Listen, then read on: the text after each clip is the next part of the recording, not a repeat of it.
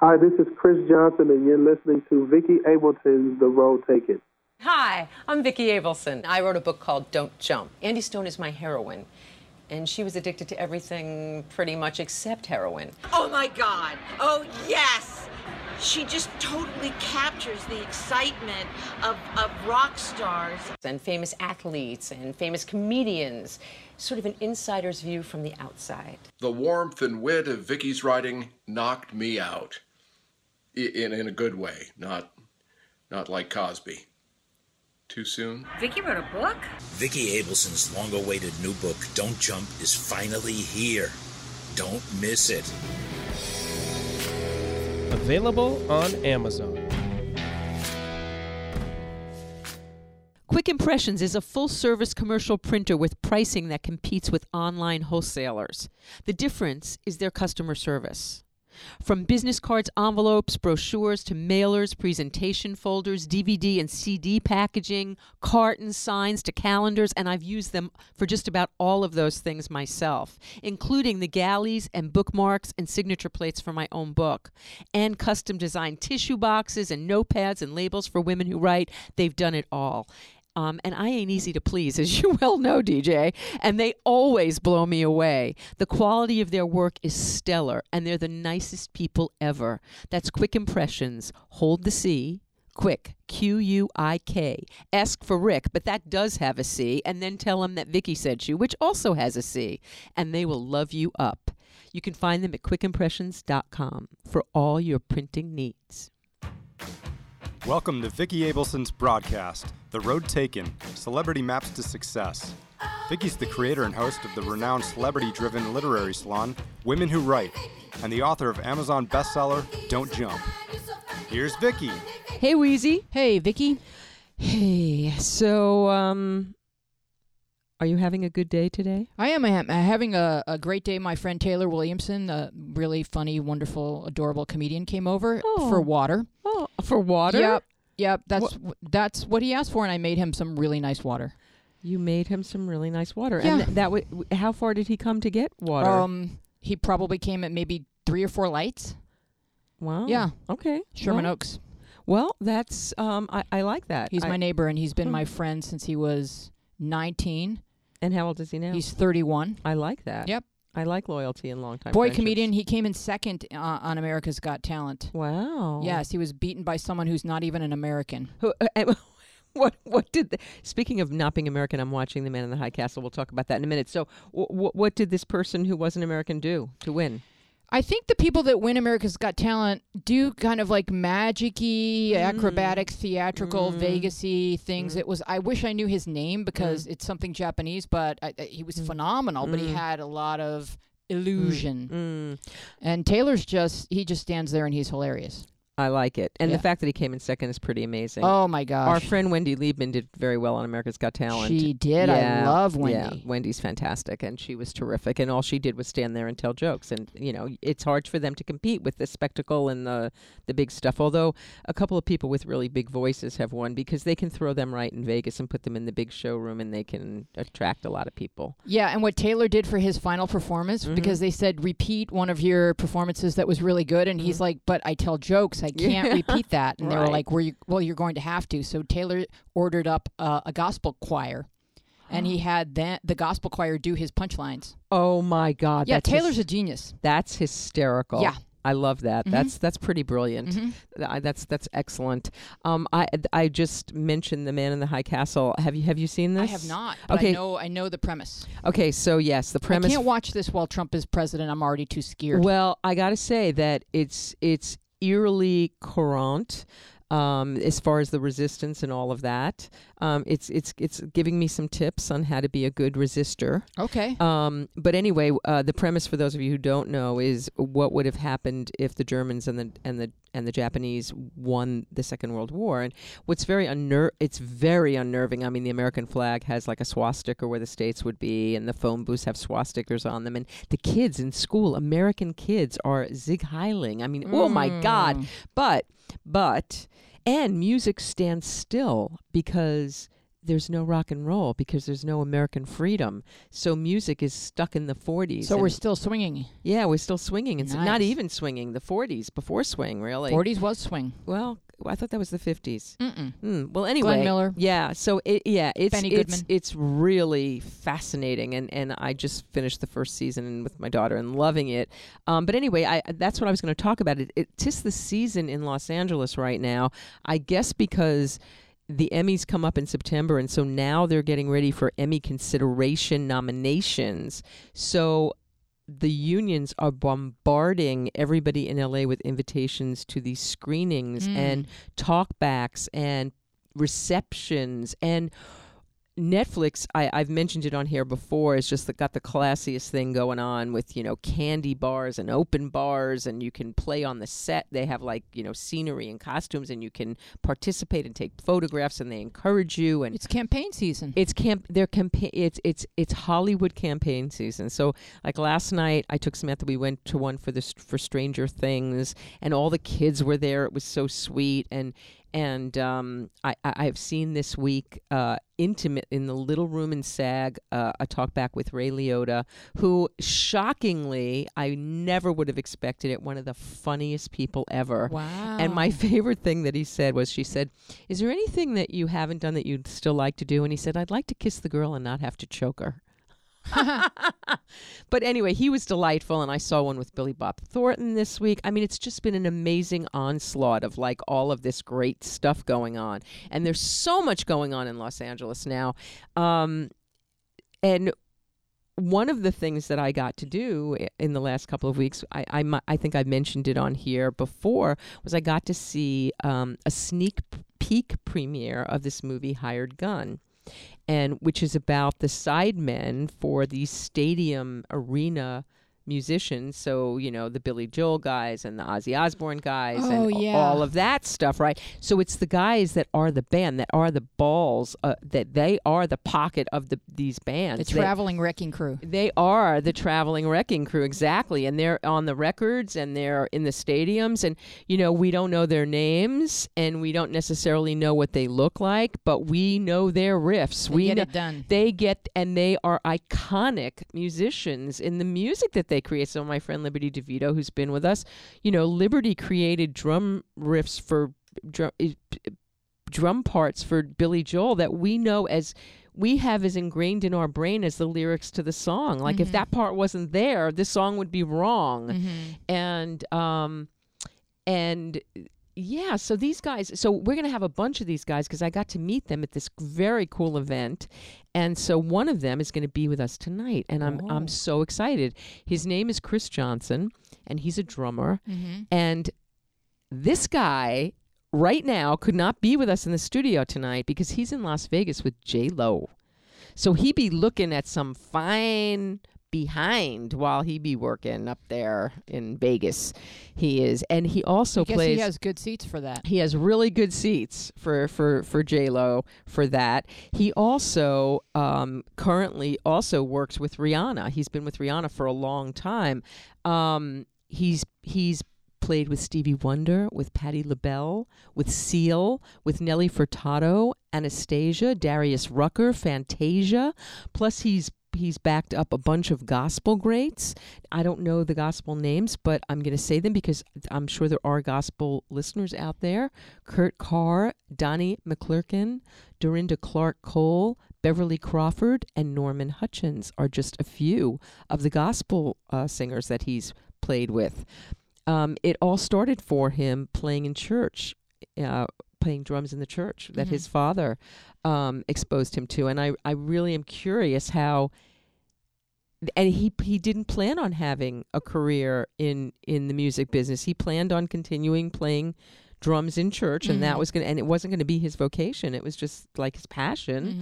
But then he got seen by a talent scout or Mýa's manager or something, who invited him to come play, and that changed his whole life. And this guy is young. I don't know exactly what his age is, and I don't know if I'll be ballsy enough to ask him, but I'm curious because he's played with so many people that just incredible. You know, his life is playing stadiums and arenas and traveling and sessions and stuff like that. So he's one of the hired guns in the movie. So he's got the documentary out now, of which he is one of the featured players, and that. The movie's going to have a limited screening in New York and LA, and I believe it's in one other city at the end of June. They're doing like a June 29th. It's several hundred locations.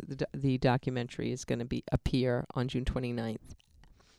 Out of the shadows and into the spotlight is their tagline, which I love, and it is nice to feature these guys and to put them in the spotlight because they are in the film Alice Cooper is featured. He speaks quite a bit, and a number of his musicians are featured in the thing, and for Alice it's all about he feels to get the best musicians he can and to when they're ready to go to let them go. But he's saying you guys should form your own band because you're great. Mm-hmm. Like, you're the best. You're the best guitarist. You're the best drummer. You're the best keyboard player. If you guys all put your own thing together, you just need the front guy. Mm-hmm. But the front guy's kind of important. It is. It's a recipe. It is a recipe, and it's like, okay, but I think these guys have the goods.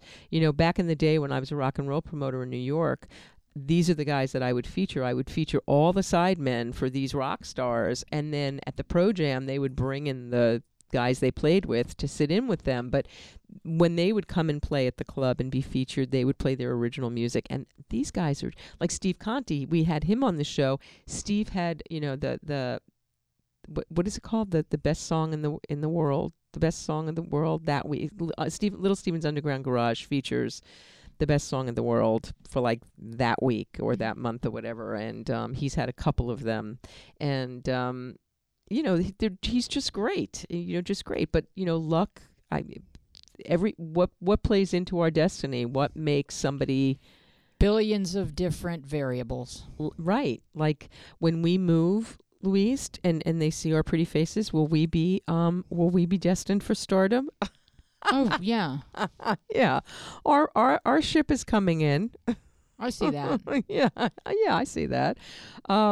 Anyway, so Chris has his own band, which is called Invented Like Stars, which I love. What a great name. And is working on its self-titled album, which is soon to be released. And this very day, as I said, he's in Vegas playing with J-Lo. And he can currently be seen in Hired Gun. And I cannot recommend this film highly enough. It was so amazing. Do you remember that there was one about The Wrecking Crew? There's The Wrecking Crew. There's Standing in the Shadows of Motown. There's 20 Feet from Stardom. These movies are, that would be my diet. I mean, I'm like so in love with these types of films. Yes, me too. I want to know everything about music. Fascinating. And so this, you're going to love Hired Gun. You're absolutely going to love it. It's right in that vein. And a lot of these guys have incredible personality. Mm-hmm. I can't remember which of The Wrecking Crew. One of those movies was a little on the dull side, but like I loved all the facts that I got and listening to the music. But some of the people weren't that colorful. They were kind of journeymen. This is what they do. But these guys are all the Wrecking Crew guys, a lot of those guys never got out of the studio. Yeah, those were studio personalities, and so yes. to be big enough for a big arena, different. Yeah, totally different skill set. Yeah, they're throwing the sticks, oh, yeah. And they're playing those guitar, and they're doing all that stuff. So yeah, these guys have those flamboyant personalities on top of the talent. Mm-hmm. So it just takes that film to a different place, which was really exciting. Anyway, I'm excited. And we're going to get like a whole different perspective now because we've had a few of these guys on, but I look forward to hearing Chris's story because he's got his own. So Louise, let's welcome to The Road Taken, Chris Johnson. Thank you. I'm happy to be here. I am so happy to have you here, and I want to introduce you to my producer, Louise Palanker, who happens to be a drummer. So, oh, hello, Louise. Hi, Chris. You may have me just a little beat in this skill set. You may have me, and I concede. That was like a really bad pun. You might have me beat. Did you do that on purpose? No, I did not. No, you didn't. No, I did not. But Louise is actually... That was actually pretty good. I'm taking that one. Louise does play the drums, but she's also like a brilliant producer, and she created Premiere Radio, one of the founders of Premiere Radio, and has done all this amazing stuff. She teaches kids comedy and has her own fabulous podcast and Journals Out Loud. Yeah, she's a pretty amazing woman. But in the drumming department, I think you can whoop her ass. But I before we get into like what you're doing now, which is pretty amazing, I want to talk to you, Chris, about how this all came about, because I was reading a little bit of your background, and I was just talking about it with Louise on the air, that you started playing in church. So how old were you, and how did that happen? And well, my dad at the time was pastoring a church, so I had no choice, basically. Where did you grow up? I grew up in Los Angeles, South Central, actually. And we were, in church basically every day. Every day? It was four brothers. It was four brothers, It was four of us. So I'm the youngest of four, but we all picked an instrument to play and kind of like grew up, learning and playing. I'm the only one out of my immediate family that still kind of like still plays like on a consistent basis, but everybody in my family is super talented, and mom and dad sings and stuff like that. So I think it was destined for me to be where I am, but I guess I didn't see it at the time because of how I grew up, and church is not the absolute biggest market where people come and look for musicians, but a lot of us do come out of church for sure. Absolutely. And so how old were you when you started playing drums? Professionally? No. How old were you when you started playing with your family? With my family? Oh, well, my mom told me, I don't actually remember, which is weird, because I feel like I had to delete like childhood memories out of my brain to absorb all of this music. Which is weird. I'm a musician, so it's, creatively I have to like strategically find ways to keep learning new stuff. Wow.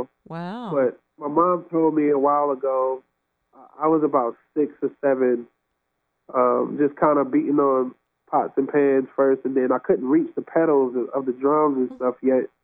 So I could only like, play like a snare drum or a floor tom at the time. And then, once I, got tall enough and old enough to kind of play the kid and kind of interpret what I was hearing, I don't know. I guess I was about 9 or 10. Wow. And were you self-taught, or did you have lessons, or how did that? No lessons, just like radios and the music and gospel music and stuff that my mom and dad played, around the house and stuff like that. But just kind of like trying to mimic what I heard, on records or CDs or, the VHS, and watching award shows and stuff like that. Right. And what kind of music did you like when you were a kid? Teaching. Aside from gospel music, which you were playing, what kind of music were you listening to? Well, at that point, it was only gospel music because, my family, coming up in the church background, was very strict in, selecting, stuff that you allow in your space, such as music was one of the biggest ones, with my dad. And, we couldn't listen to the devil's music. Right. Anything that wasn't gospel or anything that wasn't, Christian-based music, we could not listen to. We weren't exposed to until, I actually moved out the house around 19 years old, and that's when I was exposed to like the other genres, which kind of helped me, I think, in embracing, just the other styles of music, and kind of like listening and like kind of putting my ear to things that I gravitate to in all the genres, really. It helped me grow up pretty fast, in the professional realm, you know, I have to be a fast learner, you know, because I didn't hear these songs and this type of music I didn't get to play all the time. So I had to kind of settle myself down and discipline myself enough, you know, to learn other styles of music and take on other genres and stuff like that. So it was a pretty interesting journey for me in that time span. But I think I liked the way it came about because it made me appreciate, you know, the music that much more. And learning and then playing it, you know. You're blowing my mind that you hadn't even heard this music, and now I understand why you had to make room in your brain for everything you had to learn, because you had to learn a lot of stuff really fast. Oh yeah, one of the first musical directors I've ever worked with, his name was Ricky Minor. Mm-hmm. He's still thriving now in the musical directing scene, and playing variety shows like American Idol and. I know that name. He's a music director for American Idol. Yeah, I know that name. Yeah. And I would fill in for a drummer named Teddy Campbell, and you know it would be a country song, then it would be a song from like Stevie Wonder, then it would be something more current like Nicki Minaj, and then you know you would have to play a variety of stuff. So you know you have to be a quick learner, you have to be very authentic, and you have to pay attention to detail and this, that, and the third. So. You know, I had to grow it really, really fast in a short amount of time. You know? Okay, so I want to go back a little bit before we go here because this is fascinating. I can't. So you weren't even hearing that music like at friends' houses or like were you aware of it like if you were in a store and they were playing rock and roll? I mean, did you have? Well, yeah, but I mean, like award shows, I guess was our hall pass in a sense. Uh-huh. You know, we would watch. American Music Awards and Grammy Awards and Billboard Awards and stuff like that. But as far as like buying the albums and listening to the radio to like a secular station, you know, that's not happening in my dad's house. You know, like, so you weren't able to study. You weren't able to study those songs like a lot of the other players, a lot of the other Hired Guns or, No, I mean, of course, I knew who Michael Jackson was. I knew who Stevie Wonder was. I knew who Aretha Franklin was. You know, it was all of these artists that I've heard of, but I didn't get a chance to, like, dive into, you know. So I'm kind of, in a sense, a late bloomer when it comes to, like, my music education, especially in, like, rock and roll and you know, in the funk world, you know, church is relative to a lot of those things, which made it a whole lot easier to kind of learn. But, you know, like the jazz era and all of that stuff, if I had a head start on that, I couldn't imagine where I would be career-wise. But I can't complain about where I am currently, you know, now. You've got quite a view, especially tonight or this week while you're in Vegas behind J-Lo, Yeah, it is quite the view, actually. And how do your parents feel about your choice? I was going to slowly get there, but let's go. Sorry, that's okay. Yeah, initially they weren't excited about it at first, you know, and that caused a little conflict between myself and my dad at the time. Chris, tell us how that happened because you got discovered in church, didn't you? I did. Okay, I did. So a lot of musical directors in Los Angeles. I was born and raised in Los Angeles, so a lot of musical directors live in Los Angeles, and they go to these churches, and they all know each other. Really? You know, everybody knows each other, and if they're a keyboard player, they probably play at a church of their own on Sundays, you know. Wow. Then they do everything else on the side, and, you know, maybe my church fellowships with this church over here, and he's like, oh, man, I like how you playing, and I like what you're doing. Like, here, you know, give me your number. If I hear of anything, you know, come up, you know, I'll keep you in mind, like that kind of thing. Wow, I had no idea. You know, just somebody just discovering you, you know, and you in your element and you just being you as a kid, you know, you just playing. It's not like, you know, there's any pressure or anything. Right. So how old were you? Parents, you know, they really didn't. They weren't excited about it at first until they saw that I was kind of keeping myself above water. How old were you, Chris, when Maya's musical director found you? That was Ricky Minor, actually. I was 20 years old. Wow. So you were 20 years old and you really hadn't really heard the music that much, but... No. Okay, so now how long does it take you to be able to back her up and, like, get that whole knowledge that you need to do that? I mean, as soon as I got the call, you know, Ricky Minor, I have something for you. Artist, her name is Mýa. Check her out, you know, on iTunes, whatever. Rehearsal starts at 12 on Monday. You know, send your writer list to whatever. And so I would immediately find out who Mýa is. So I was like, oh, yeah, I've heard this song before on the radio. And, you know, some of the other B-side songs and kind of getting together. So I would prepare myself that way. You know, we get to rehearsal and then they'll call out a song list. And then if we have the program, electronic sounds, then we'll have time to do that. But, you know, more or less, I think my most nervous moment was, like, getting to a point. It was before then where I went on tour with a gospel artist, go figure, named Donnie McClurkin.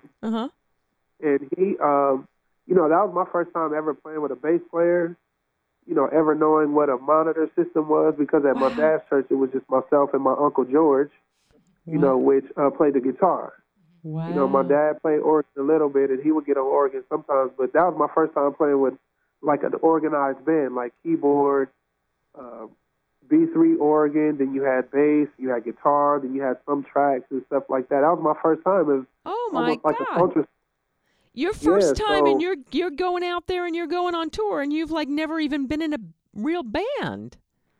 And it showed a lot of character on my part, because I didn't want to lose so bad. You know, I didn't want the decision that I made to join, you know, the music business, you know, blow up in my face, you know, to my parents and be like, you know, I didn't exactly want you to do this, but, you know, now that you have done it and you've proven yourself, like, I really can't say anything. You're a grown man. You're paying your own bills. You're doing your thing. Like, you know, more power to you, basically. And, you know, our relationship, my mom and dad and I, you know, has grown so much greater and closer over the years, just because of, you know, me just taking a chance and stepping out on what I actually believed in. I believed in myself. So, you know, I made it happen. Chris, when you were a little kid, did you have, like, dreams of what you wanted? Was it always, did you always want to be this, a drummer? Did you have other dreams when you were little of what you wanted to be when you grew up? Yeah. I wanted to be drafted first round in the NFL. Did you play? Yes, you know, not to be super deep or anything, but, you know, coming from the neighborhood that I grew up in, you know, it's even a blessing that I'm even alive right now. So it was even, it was either jail, athletics, or you would join a gang.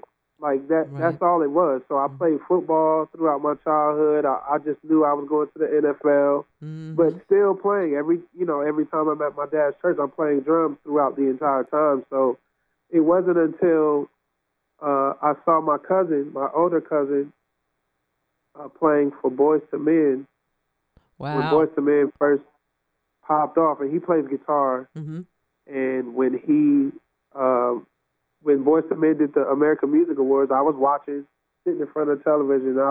I called my mom out the room.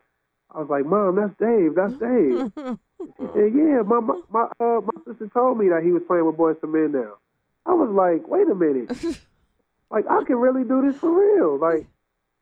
Like I know him, and I can talk to him, and I can pick his brain and ask him, you know, what did he do and what was the process?" And I did exactly that. And Dave Foreman, you know, is accredited to a part of my career as well. And, you know, it's just the journey, like I said, the journey that I took to get to where I am. I don't regret anything. I appreciate the way I came up, because it made me appreciate what I do that much more. So I totally get that. All right. So I want to get this.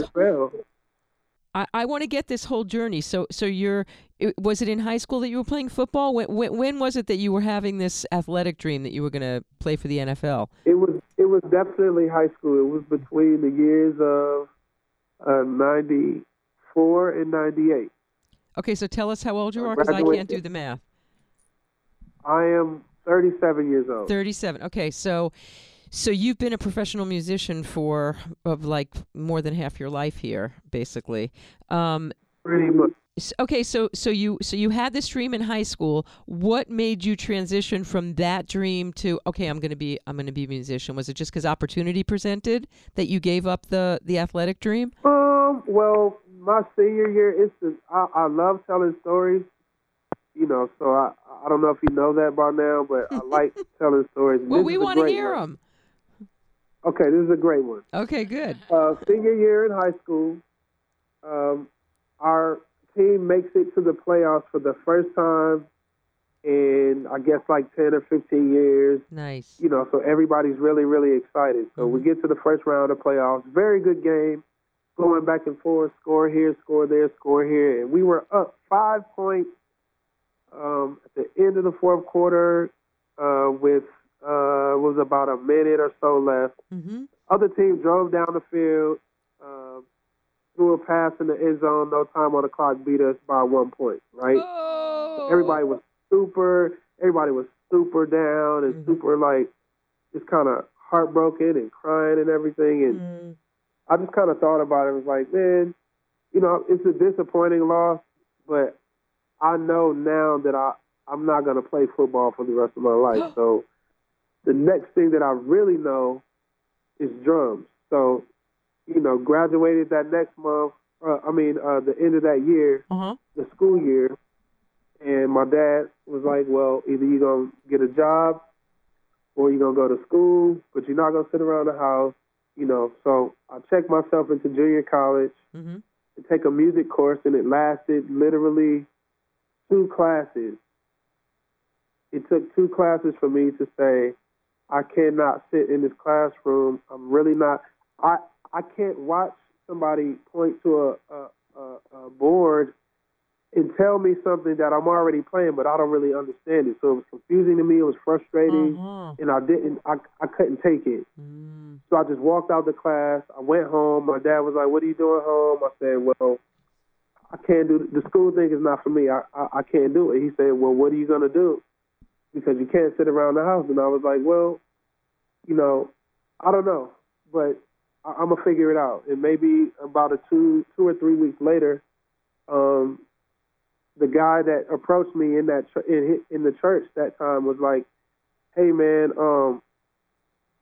do you need any help with anything?" Like, I didn't have any drums. I couldn't play at home. Like, it was a weird situation for me at home. Couldn't play drums at home. Only could play at church, maybe in school, you know. But my cousin George, that also played drums, first cousin, the uncle that I was talking about that played guitar in my dad's church, that was his son, and he also played drums. He was playing with Donnie McClurkin at the time. He was moving on to another gig and called me and said, "Hey, bro, I need you to do this gig for me. I can't do it no more. My man's going to call you. Mike Burrell's going to call you." So Mike Burrell called me. Never had played with a band or anything before then. Went into the rehearsal, super nervous, and then, you know, I just tried to own it as much as I could. Of course, they had their, you know, things, well, you know, kind of slow it down on this part and, you know, be more dynamic and, you know, let's do this and let's do that. And I've never rehearsed with the artist at all. Wow. You know, until we hit the stage and sound check at Beacon Theater in New York City. Oh my God! It was one of those things. It was like one of those shock things. I cannot believe you made your debut at the Beacon Theater. I used to run the jam at the China Club next door. I made my debut at the Beacon Theater. Holy! It was so interesting. Wow! So now, Chris, are you playing things that you're imagining in your head, or are you quickly learning the drum parts that other people have played in that song? Like, what are you doing? More or less. At the time, you know, when we're talking about Hired Gun, right? Know, we only were able to play the things that the artist required. So if we didn't record the record, you know, that's not us on those records. So we have to like try and mimic whatever what was played on the record as much as we could, get as close to it as we could. And you're doing this all by ear. I'm assuming you don't read music. I've learned how to read just a little bit to get by. I'm not like a virtuoso reader like that. I'm not able to do that, but I do have big ears, and I apply myself. You know, if there's a rehearsal, then of course, you know, we can play it through one time and we'll be okay. So now, when you were backing up this gospel singer at the Beacon Theater, does he have a record that you're learning from? Is that how you're doing it? Yeah, they would say, okay, well, go get this record, and of course, you know, I grew up in church, so you knew all that stuff. Of course, I knew all of those songs. Right. Anyway. Wow. You know, okay, so you start out at the... So what is little Chris Johnson thinking when he goes out on his first day playing with a band ever in his life, and he's on the stage at the Beacon Theater? What the hell is going through your mind when that's going on? Was that crazy? It was definitely a culture shock because no one told me about lobby calls. Nobody told me about this, that, and the third. It was always... you know, don't do that. You know, don't go down that street. Don't do this. Don't do that. But I didn't know how to pack a bag. I didn't know anything. Wow. Like, how many days are we staying? Okay, we're going from Friday to Monday. Mm-hmm. Okay, so I at least need, you know, this amount of underwear, and you know, I mean, just like down to the basics. I'm learning all this on the fly. So. Wow. It was definitely a shock, for sure. And so after that first song is done and the applause, was that like the most crazy? I can't even imagine what that felt like to hear the applause for the first song in the Beacon Theater in New York. I mean, that had to be crazy. It was a rush, for sure. I didn't even know what to expect because, I mean, I just approached it as church since that was what I had done my entire life. Right. So... when I did, you know, when that moment came, it was kind of like just reminding of church, especially with the B3, you know, there as well. And, you know, it was really church-based. So I definitely felt at home. Right, you know, right. That gig, for sure. And so, okay, so from that, what happens from there? So you do a little tour with him, and then what happens? I mean, because you end up with Madonna and J-Lo and Rihanna and Stevie Wonder, and how does this happen? So you're playing gospel music, and you're not that old, so you're playing gospel music, and what happens? After that gig alone, that's when the Mýa thing happened. Okay. So you start touring, and it's like, oh, who's that guy that's playing with Donnie McClurkin? He sounds pretty good, you know. And then I was approached by Teddy Campbell, and Teddy Campbell introduced me, you know, basically to Ricky Minor. Ricky Minor at the time was like MDing everybody at the moment. Right. At that time. And so with so many opportunities, the workload for Teddy was getting too heavy, so he recommended me, you know, on a lot of those things. So that's when Mýa came about, and after Mýa, it was Mýa for a while, then it was Fantasia, the American Idol winner. God. It went from her, and then my cousin George was playing with Patti LaBelle at the time, and he wouldn't be able to do a gig, and I would go and fill in for him. So I had to learn all of that music. Wow. You know, and it you know, all of that, just kind of like gradually going, and then when Rihanna hit, that was when it kind of got a little more consistent with just one artist for that time. So you were I'm very fortunate and grateful, for sure. You were working with my friend Tony Bruno then, yeah? With Rihanna? Yes, talked absolutely. About this. Yep, and I met Tony Bruno on Anastasia. Wow. Tony Bruno actually called me. Well, I was on the gig before Tony got on the gig. Uh-huh. And when he got the Rihanna gig, he actually called me directly. And they auditioned. Bass players, guitar players, and keyboard players. And I told him who I would rather want to play with as far as bass. And they hired him directly and then auditioned the other cat. Wow. And of all these experiences, like how did you get to play with Stevie Wonder? How did that happen? Same recommendation by Teddy Campbell. Teddy Campbell was sitting. He was in New York. And he had an emergency to get back to Los Angeles. And I was sitting on my couch, and he called me. He said, hey, man, how soon can you get to New York?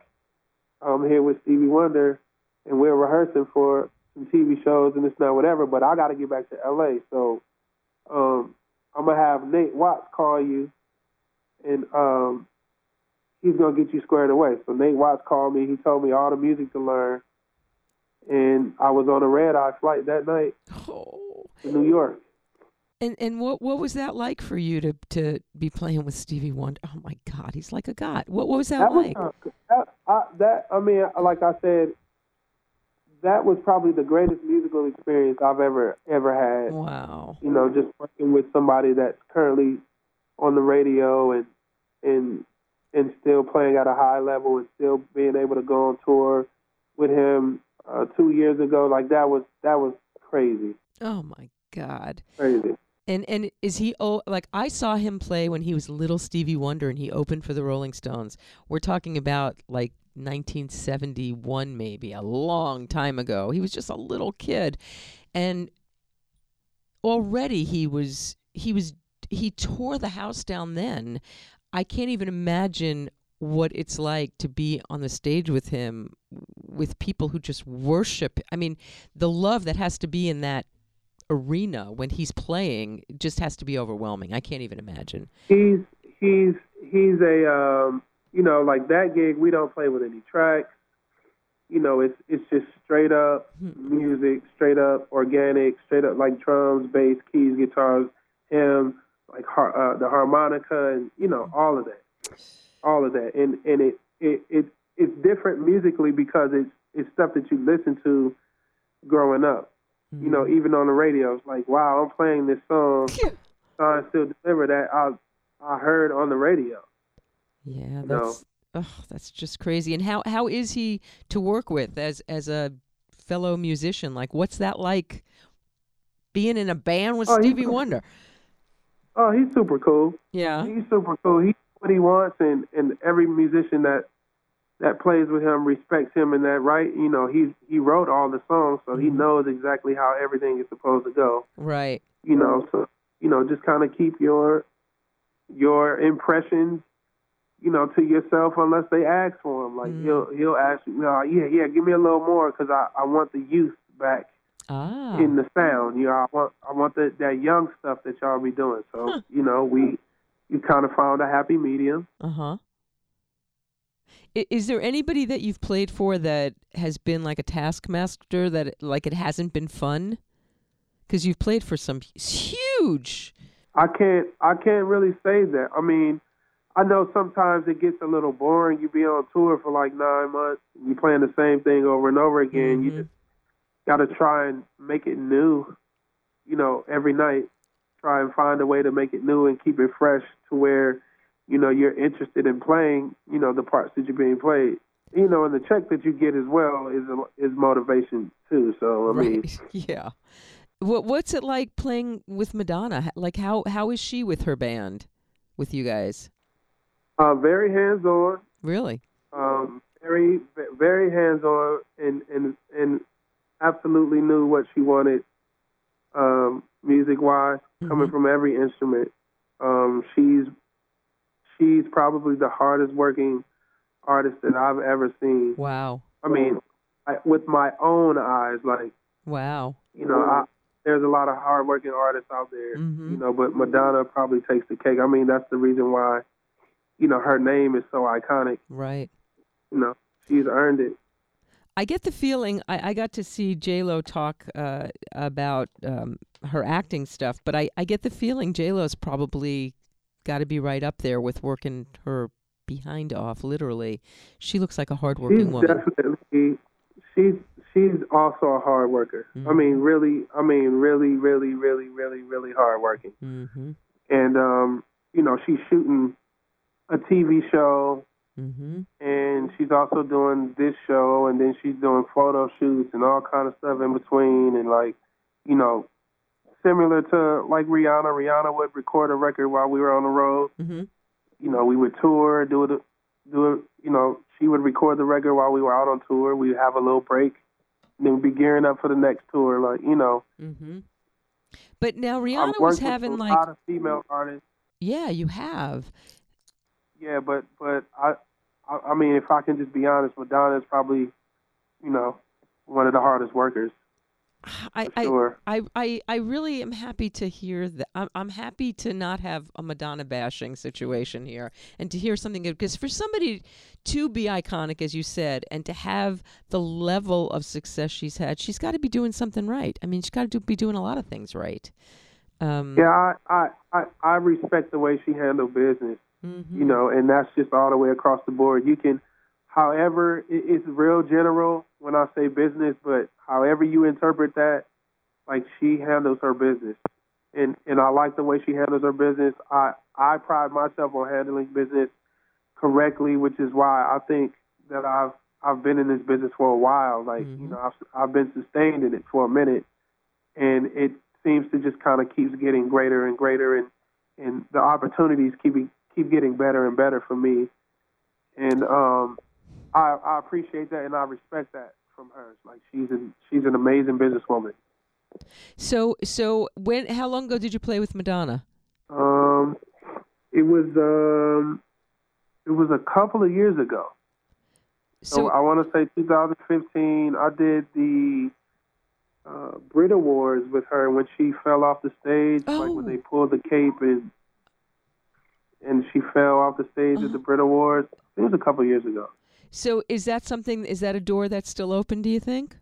Well, being a Hired Gun, her drummer actually had a family emergency, and my name was one of the first names to come up to the musical director, so nice. I'm just grateful for that opportunity, you know, like, just to be named among, you know, those that play for these artists. And, you know, for a long time, I really didn't, you know, I was kind of dumb to the fact, or I would say numb to the fact of, like, the artists that I've played for, but I've learned how to kind of separate the artist and the business and the emotion and try and keep everything in perspective.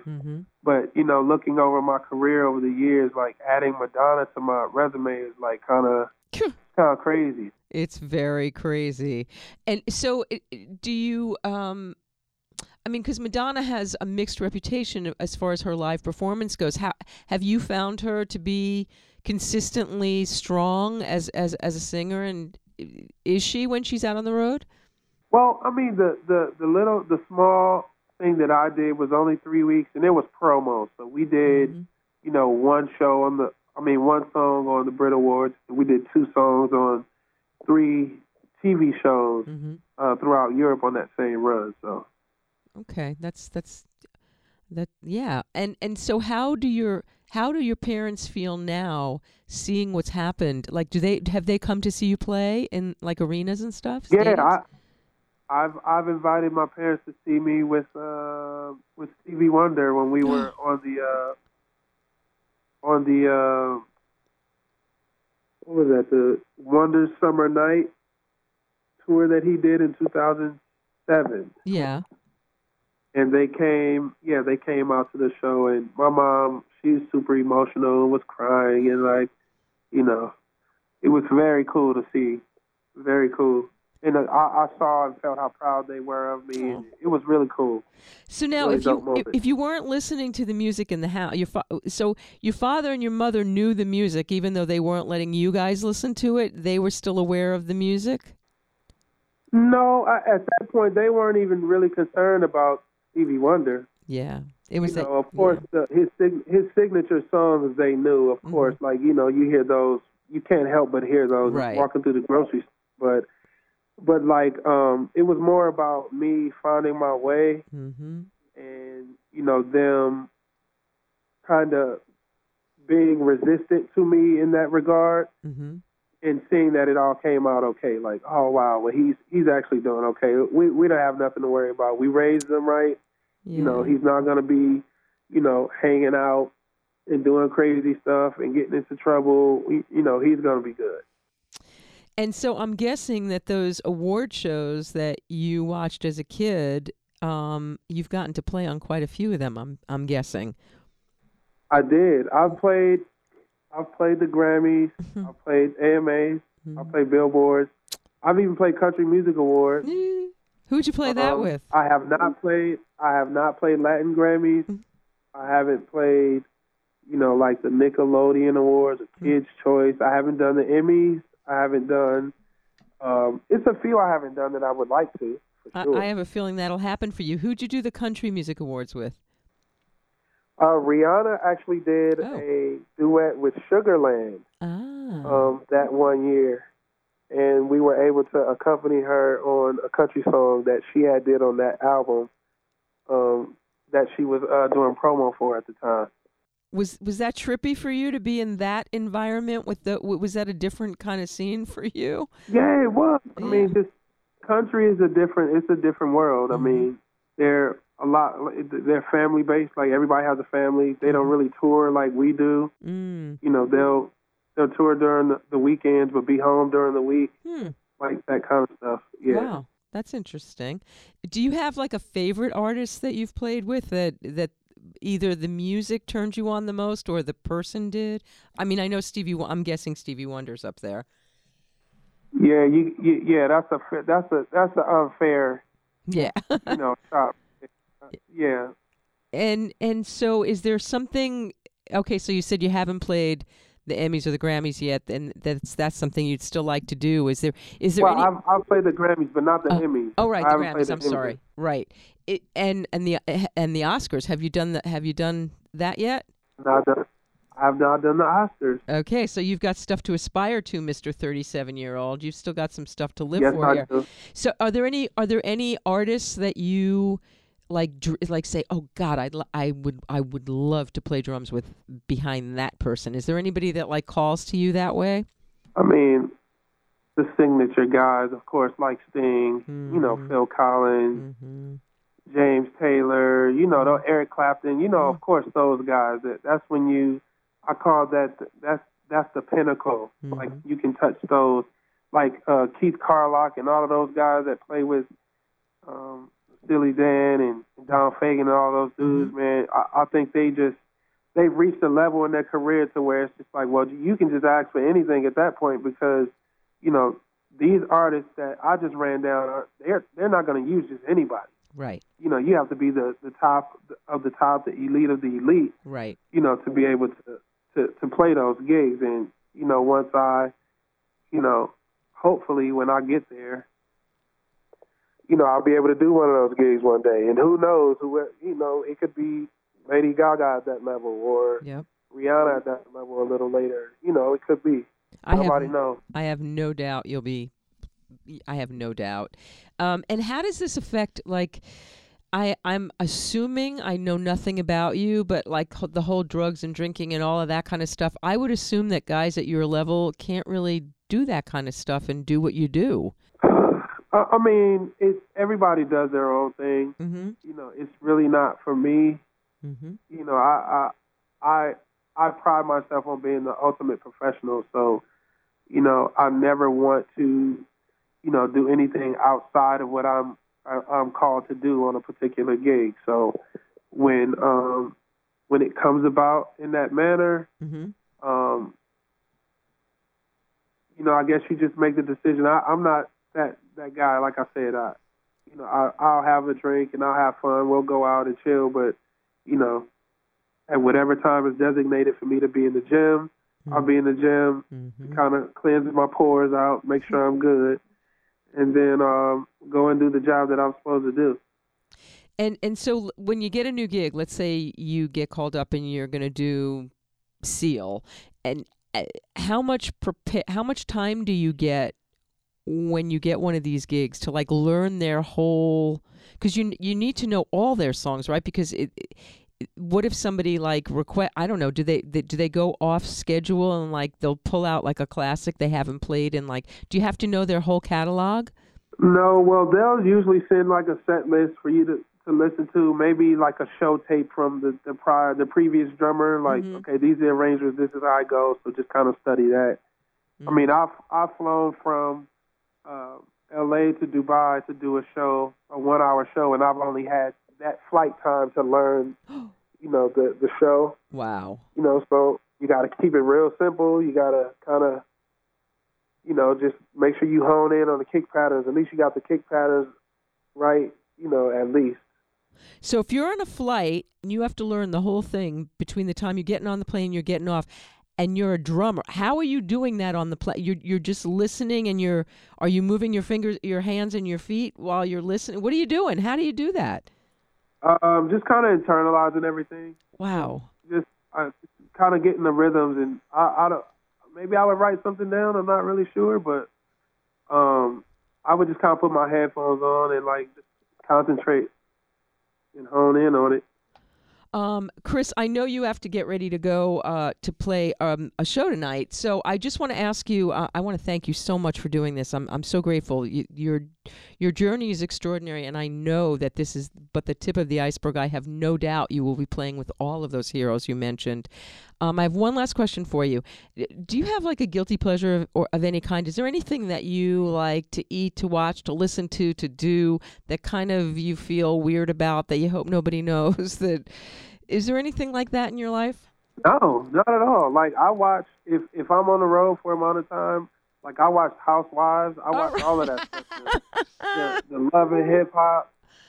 I watch the MTV. Teen Mom, OG, I watch all of that stuff. I love how the differences between people and how they grow up, and then you see the progress throughout the whole thing, how people think, like how I was taught I was real sheltered and would come up under a real strict upbringing, you know, and coming to who I am now, you know, it's just interesting to see the journeys of some things. Like I like to play golf too.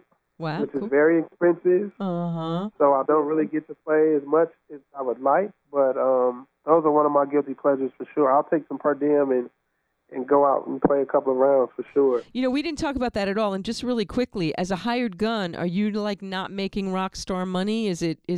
Oh, no. I mean, I play with artists that I know. I've seen budgets. I've seen write-ups of tours and shows and stuff, and I can't name who they are, but you know, some of these artists get paid, you know, $1.5 million a show. You know, and we're playing on a weekly basis, and you know, we only get, you know, maybe less than 1% of that. Wow. You know, for the entire week. Right. Like, right. I mean, it's not rock star money. I'm not making $50,000 a show. I'm not making $50,000 a week. Right. You know, it's just. Yeah, man, it's tough. It's tough, but, you know, I've learned how to just kind of hone in, do what I'm supposed to do, you know, keep it all bonking, fresh and cool, and don't try and press myself on anything. It'd be all good. I love the way Hired Gun, the film, is putting you guys out there as not just this unnamed, unseen person behind the star. Like, you guys are coming front and center, and I think it's really fantastic. And I think it might affect what happens to you moving forward. The fact that people are going to see you and they're going to know your name, and they're going to know what you look like, and they're going to know a little bit about you. I think it's pretty fantastic. It's a great film, and you were wonderful in it, and I'm excited for it to come out and for more people to know you more. Oh, thank you so much. June 29th, yes. fathomevents.com. I've been Hired Gun. It's in the theater near you, one night only. Please go and support. It's a great story. Absolutely, and I'll be putting it out with the podcast. And Chris, thank you so much. Have a great show tonight, and thank you so much for being here. Oh, thank you. I'm going to have a great time. I thank you guys while I'm playing. Ah, sweet. We wish we could be there to watch. Yes. From your view, I'd like to see J-Lo from the back. Have a great time.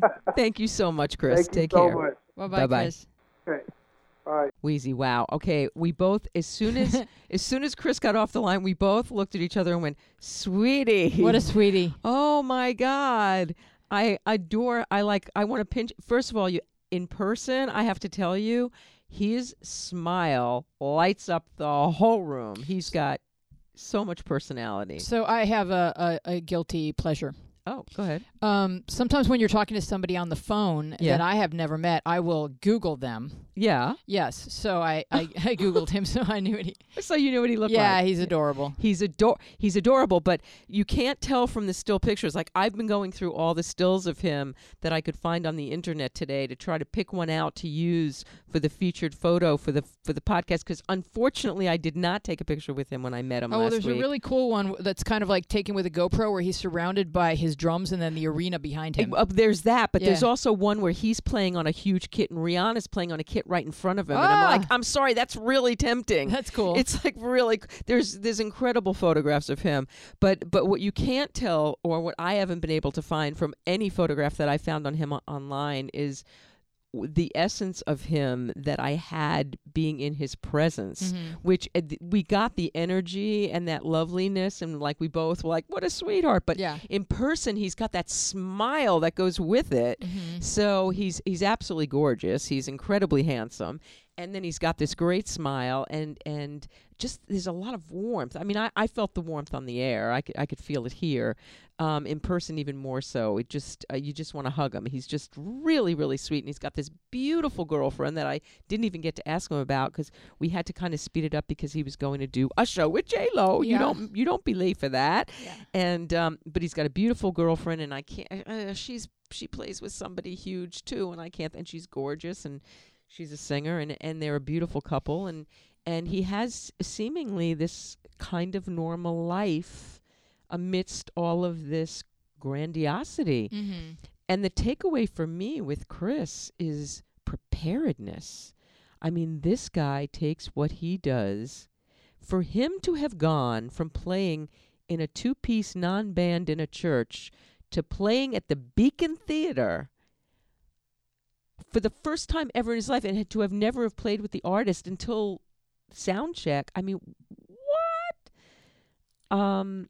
That is somebody who does their homework. That is somebody who takes their craft very serious and completely self-taught. Right. Wow. I think there's another element to people who really play in the big leagues. Yeah. Like he does. I think he prides himself on his professionalism. Absolutely. And kind of this thing where I think you know how to stay in your lane, how to stay out of the way when big personalities or maybe are going off the rails, because as much as he said lovely things about Madonna and J-Lo, don't tell me they haven't gone off the rails, because I'm sure they have.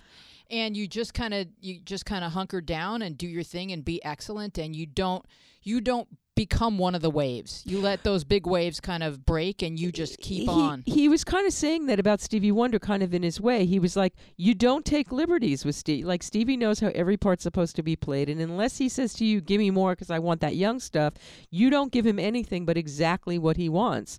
You know, I get the feeling that Stevie takes what he does very seriously, and oh, I think they all do at that level. Right. Yes, of course they all do at that level, and that level and that element of professionalism. You cannot get the gigs that Chris is getting and not have that attitude. You can't possibly be a player, you know, in that world. Yeah, and thrive. You have to be somebody that people want to travel with. And can count on. Yeah, and can count on. And can count on completely that, you know, you are going to be where you're supposed to be, and you're going to know every single thing you're supposed to. And you're not going to take a liberty, and you're not going to get fancy. Liberty. That you're going to stick to the program and respect it. And that's the other thing. He's got that great family ethic that he was taught by his parents, and growing up in that church, daily church going home, that respect for authority, for and craft, and for excellence, and for all of it. I like the guy a lot. That's a great guy. I cannot recommend enough for everyone out there to go see And You Too Easy on I'm all over it. June 29th, Hired Gun.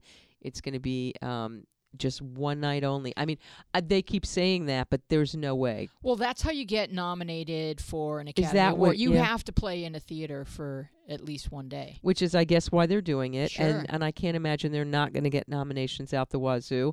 But then I'm sure the film will then be available. But this is a film you really want to see in the theater, because it's they're showing stadium rock, arena rock, and they're you have to have that sound system in the big screen to really appreciate that stuff. And Alice Cooper's featured in the film. It's just fantastic. Anyway, it was I feel nice inside. He made me. It's a treat to talk to him. Yeah, like I feel clean and nice and. Like, just that was just lovely. Anyway, thanks so much, Louise, for taking the journey with me. Sure. And for all of you out there for taking the journey with us. So we'll see you every Tuesday, but just for another couple of weeks, because then we're going to be Wednesdays. And we're going to be live, and we're going to be video and podcast. So you'll be able to see us and listen to us. With makeup. Yeah, we'll have to put on the makeup. And we'll look pretty for you. There you go. Anyway, hope you all have a great rest of your week, and we'll see you back here on The Road Taken.